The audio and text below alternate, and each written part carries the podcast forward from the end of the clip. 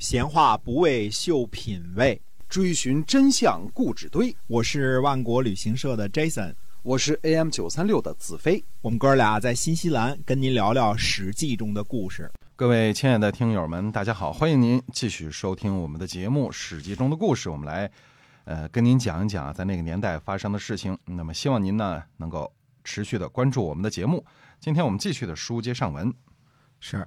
呃，公元前五百三十九年，呃，我们说这个记录的叫春王正月啊，总是这么记录的，从正月开始。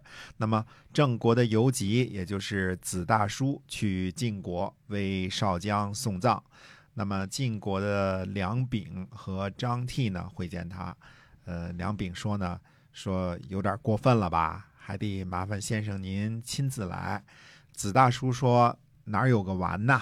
嗯，过去呢，晋文公、晋襄公做霸主的时候啊，主旨就是不麻烦诸侯。现在呢，诸侯三年要聘问，五年要朝见，有事情就开会，有不听话的就开盟会。呃，国君轰了呢，要大夫来调问；卿士呢，要来送葬；夫人先去呢，那就士来调问；大夫呢，送葬。只要能够这个光大周礼，呃，这个。按照命令做事，呃，谋划缺憾就可以啦，不要再加多礼数了。嗯，看来这个所谓的这个礼呀，这个我们现在叫送礼，送礼是吧？这个送礼实际上是以礼为名义送东西，对吧？哎，对了，这是这是礼后边的这个关键啊。那么现在呢，已经觉得太多了，然而如果再多的话就受不了了啊。现在呢，宠妾之丧呢。呃，加多了一个级别，礼数呢和夫人一样，就怕呢，呃，获得罪责，哪里敢怕麻烦呐？那么少将呢，受国君宠幸而死，一定要再从齐国呢取祭使，到时候呢，我们又要来祝贺，也不只是来这一趟而已啊。嗯，看来用。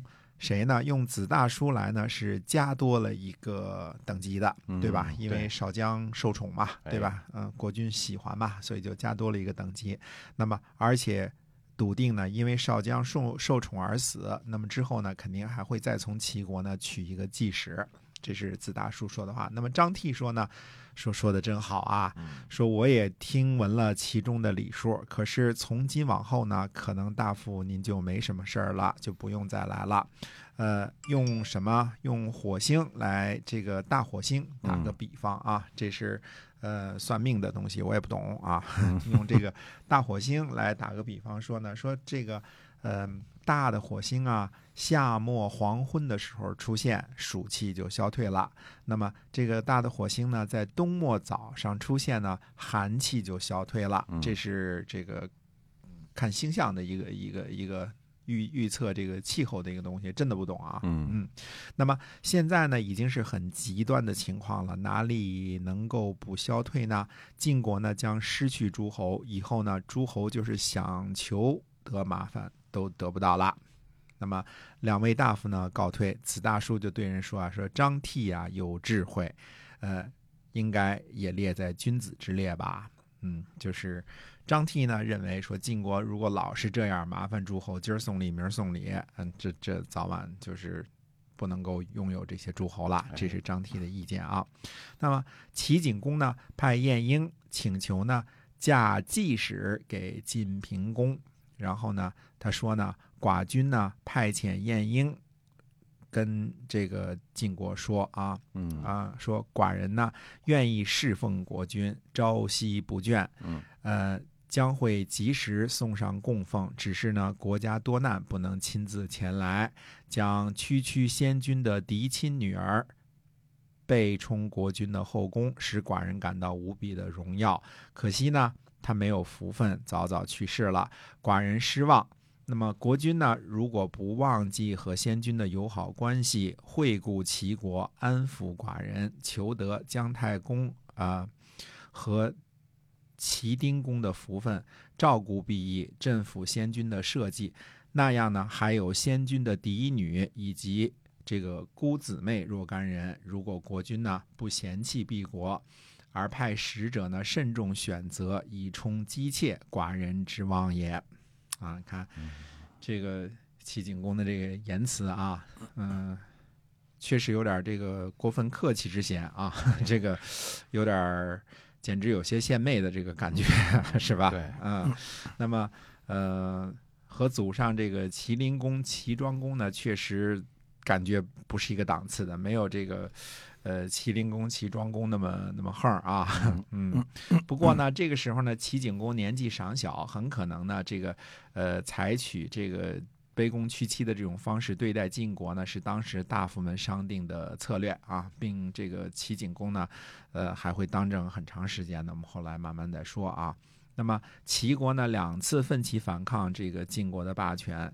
呃，在安之战和平阴之战当中呢，被狠狠的教训了两次。嗯，呃，我我个人这个甚至怀疑啊，这两次晋国打击齐国的战役啊，杀伤可能比晋国针对楚国获胜的城濮之战还要厉害啊啊！这个，因为因为你你想想这两次，这个包括这个安置战、平阴之战，那都是追着打呀，是吧？当时什么绕着华不注山这个。跑了三圈啊，这个那杀伤肯定过多啊！而且从天下大势来说呢，齐国是所谓的救生之国，属于人民内部矛盾，对对吧？那楚国呢是南蛮，属于当时的敌我矛敌我矛盾，嗯，绝对这是不同性质的矛盾。所以对齐战争呢，没有太多的政治意义，就连 周王呢也是异常的冷淡啊，这个这个没什么。没什么好脸色啊！最后呢，齐庄公虽然利用这个栾盈做内应啊，这个他自己派的啊，越过太行山脉呢，狠狠地揍了晋国一顿。但是齐国国君呢？也可以说间接是因为对抗晋国丢了性命，嗯，对吧？所以现在呢，齐国是老老实实的侍奉晋国做大哥，把公主呢嫁给晋平公做妾，而且文辞呢居然如此卑微。那么少将死了之后呢，还请求哎再嫁一个过缺，还是侍奉晋国的国君。那么我们说齐景公呢，在这个君位上呢，呃，一共干了五十八年。这现在才是他的早期而已啊，呃，几乎可以称作姜姓齐国的末代君主了，几乎啊，我们说几乎可以称作，因为他后边是还有，呃，但是呢，他是几乎就是在他手里这个完成了对这个，呃，姜姓这个这个。怎么说呢？这种侵蚀吧，嗯嗯。那么，呃，年轻的时候的作为呢，和他壮年的时候呢，呃，完全两样了。后来齐景公还是挺厉害的啊，后来还是非常厉害的。当然，他老人家活的时间太长呢，把儿子们都给熬没了，这是，这也是他死后这个将齐大乱的原因之一啊。这个，哎，有点跟这个老说有点跟这个。呃，路易十四有点像像啊，后继无人了是吧？啊，对他当了这路易十四当了好像七十二年的国王，对吧？对，呃，最后继位的路易十五都是他耷拉孙子了，这个太孙了啊，太子们都没了，太子太子太孙们都没了，都没了 啊，太太孙了都是。啊，对啊，都是耷拉孙子才能才能这个继承的，嗯，那么所以活的时间长也是有好有坏啊，那么这个。呃，当时呢，这个晋国的这个执政啊，韩宣子啊，就派杨舌书相呢，就去回答这个请求啊。他说呢，他说这正是寡君的愿望啊，寡君不能够单独担当社稷的大事儿，没有抗力。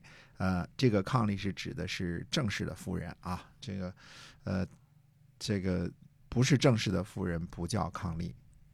所以抗力，嗯，对，如果您带着女朋友出去，这个不能叫抗力，不能叫，哎，不能叫抗力啊，嗯，叫什么不知道啊，呃，那但是呢，现在呢正在扶丧期间，所以呢没敢去提出请求。国君呢赐给命令，讳莫大焉。如果能够惠顾敝邑，安抚晋国，赐给晋国呢做国君的夫人，那样呢岂止是寡君，所有的臣子呢都得到恩惠，啊。呃，从这个晋国的这个堂叔以下都会感到高兴的。那么两家的亲事呢，这就算说成了。啊，而且呢，这个呃，女方是谁不知道啊？因为还要派大臣去挑选嘛，对吧？嗯，是谁还不知道呢？不知道啊。哎，没错哎，那这一次呢，晋国呢，实际上也挺客气，因为说的是什么呀？呃，说的是赐给晋国做国君的夫人。这次不是这个，呃，这次是正式的要取正史了还不是一个死去的机械的纪史而已啦。嗯，所以是嗯哎，这个这齐国说话那么客气嘛，对吧？嗯晋国也是这个很客气。对嗯，那么这段呢，这个呃，将是这个怎么说呢？将是少将这个这个婚丧嫁娶的一些事儿啊，这事儿往下还会得继续说啊，怎么嫁娶？嗯哎，跟大家说说这段时间的事儿。那么后边怎么样嫁娶？那我们下回再跟大家接着说。好，我们今天啊，这个史记中的故事呢，先跟您聊到这儿啊。这个婚丧嫁娶，嗯，呃，您要知后边的事情，哎、那希望您继续关注我们今后的节目。感谢您的收听，我们下期再会。再会。